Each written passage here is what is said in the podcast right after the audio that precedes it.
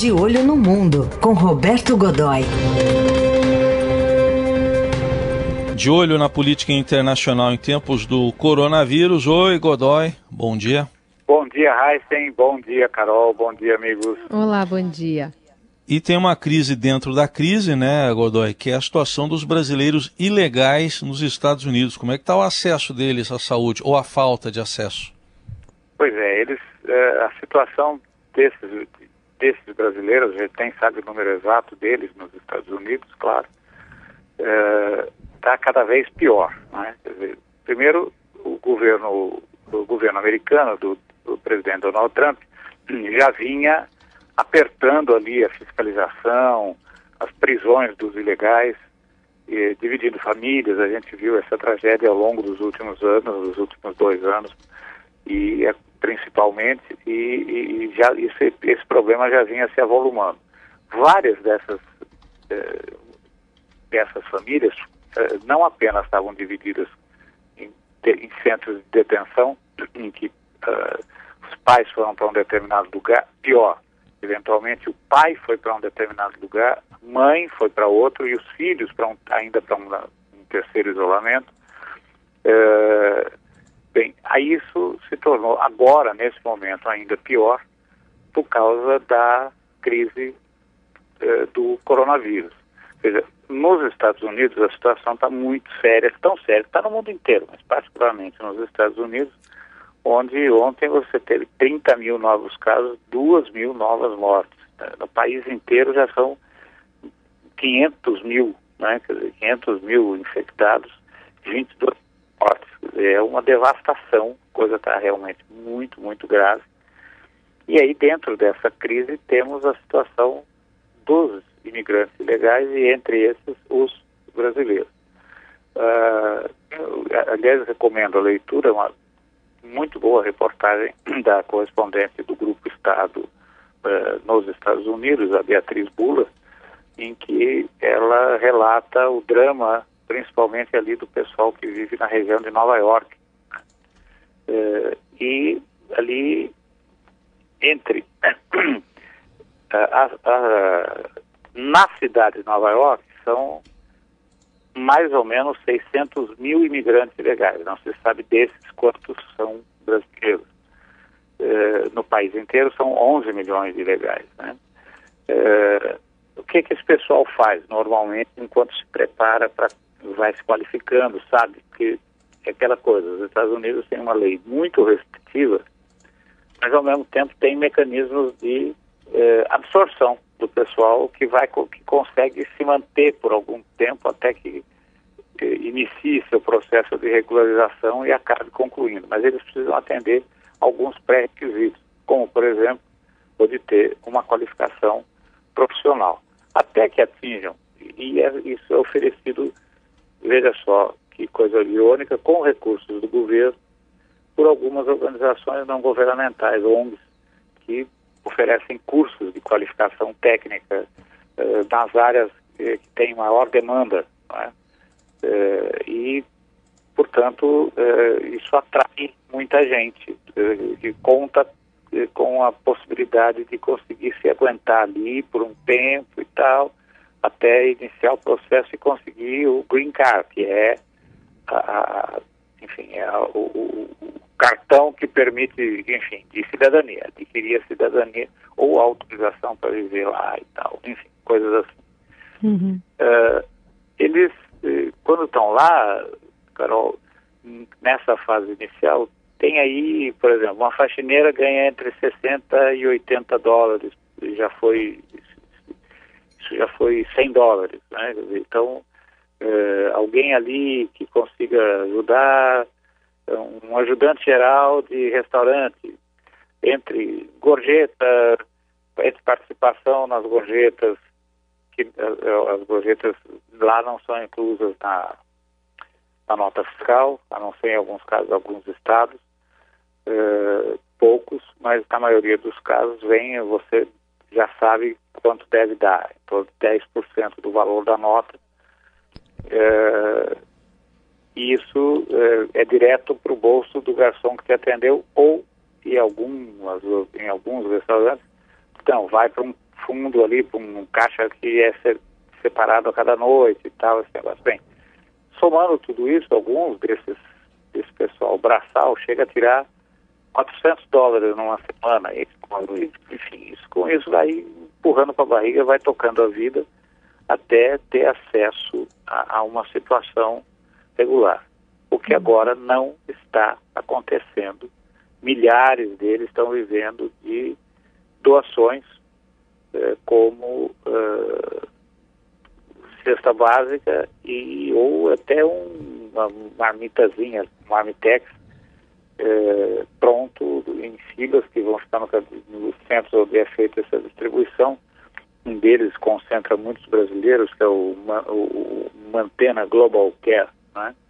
Ele, entre, outras, entre outros é, financiadores, tem um, um, um empresário brasileiro que atua nos Estados Unidos, atua ali em Nova York e que contribui pesadamente é, para manter esse tipo de serviço.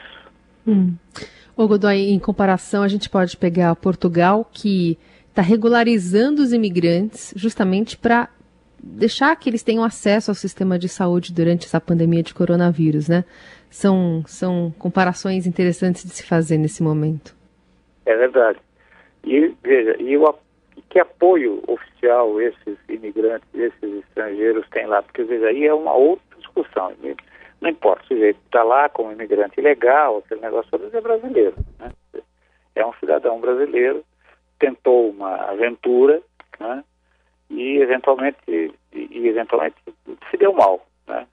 Então, esse, por exemplo, esse empresário brasileiro, ele, ele, ele, por que, é que ele ajuda os ilegais? Porque ele chegou lá como ilegal há muitos anos, mas chegou lá como ilegal fazendo a rota de maior risco. Ele cruzou ali pela fronteira do México e, e assim outros, outras pessoas que trabalham com ele hoje com essa situação regularizada há muito tempo e eles são executivos da empresa. Então, uh, e aí qual é a atitude do governo brasileiro até agora?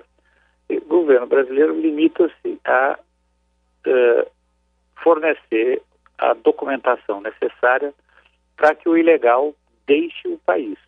Mas para que ele consiga a, o acesso a esse documento, ele tem que estar com a passagem comprada.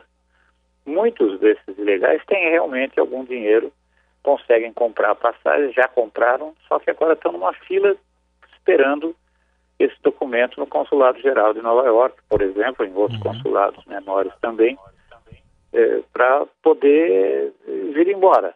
Né? É uma situação realmente bastante, bastante complicada ali. E como eles não, eles podem ser definidos, a, a Beatriz Bula uh, definiu bastante bem isso, como eles são os sem nada, quer dizer, sem inglês, sem plano de saúde, sem documentação para permanecer no país, sem emprego regular e, portanto, sem nada. E, é. em alguns casos, uh, como disse, a família, um dos membros da família, geralmente o pai, né, o homem da família, uh, uh, já foi deportado, já está aqui no Brasil, mas não consegue trazer a família de volta. Então é uma situação, é realmente uma situação, é uma crise dentro da crise e é agônica, é dramática, é muito, muito complicado. Agora, Godoy, enquanto isso, o primeiro-ministro Boris Johnson teve alta e fez questão de agradecer lá em Londres a equipe e falou basicamente, principalmente dos estrangeiros que atenderam, entre eles um enfermeiro português. Pois então, foi atendido ali, foi atendido ali pelo uh, Luiz Pitama, acho que é isso.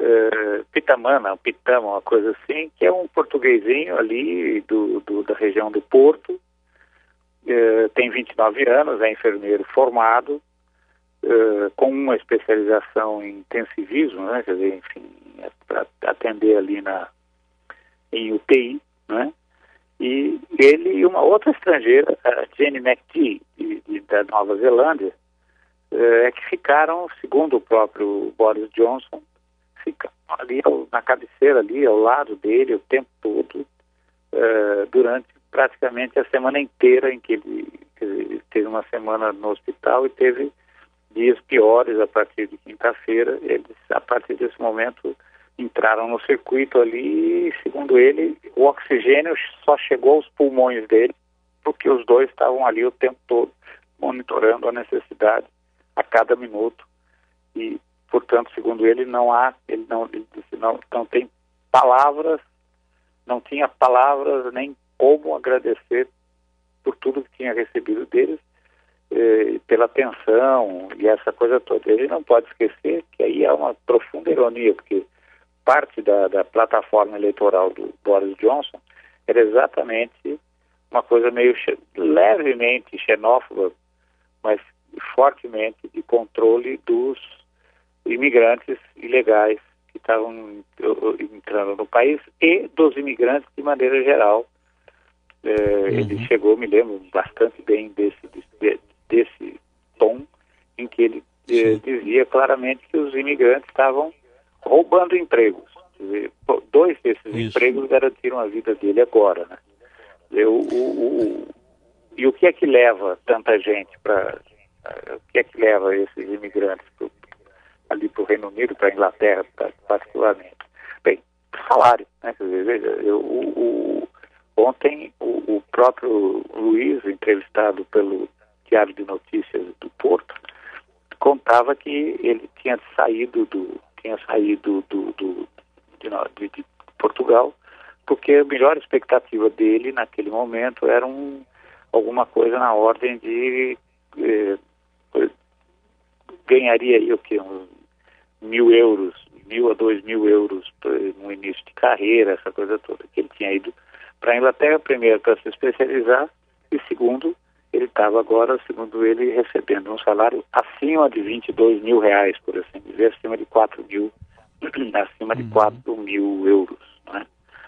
Então, esse tipo, de, esse tipo de, de, de situação é que atrai. Agora, o mais curioso é que o Boris Johnson agradeceu ao Sistema Nacional ao Sistema Nacional de Saúde, que é o NHS, a sigla em inglês, vem a ser o quê? O, o pai SUS. do SUS, o inspirador do SUS brasileiro, quando foi criado em 1988, se baseou fortemente no modelo de saúde pública inglês. Olha só a ironia da situação. É isso. Este é o Roberto Godoy, que volta na quarta-feira com mais De Olho no Mundo aqui na Eldorado. Obrigado. Até quarta, um Godoy. Um grande abraço. Até quarta.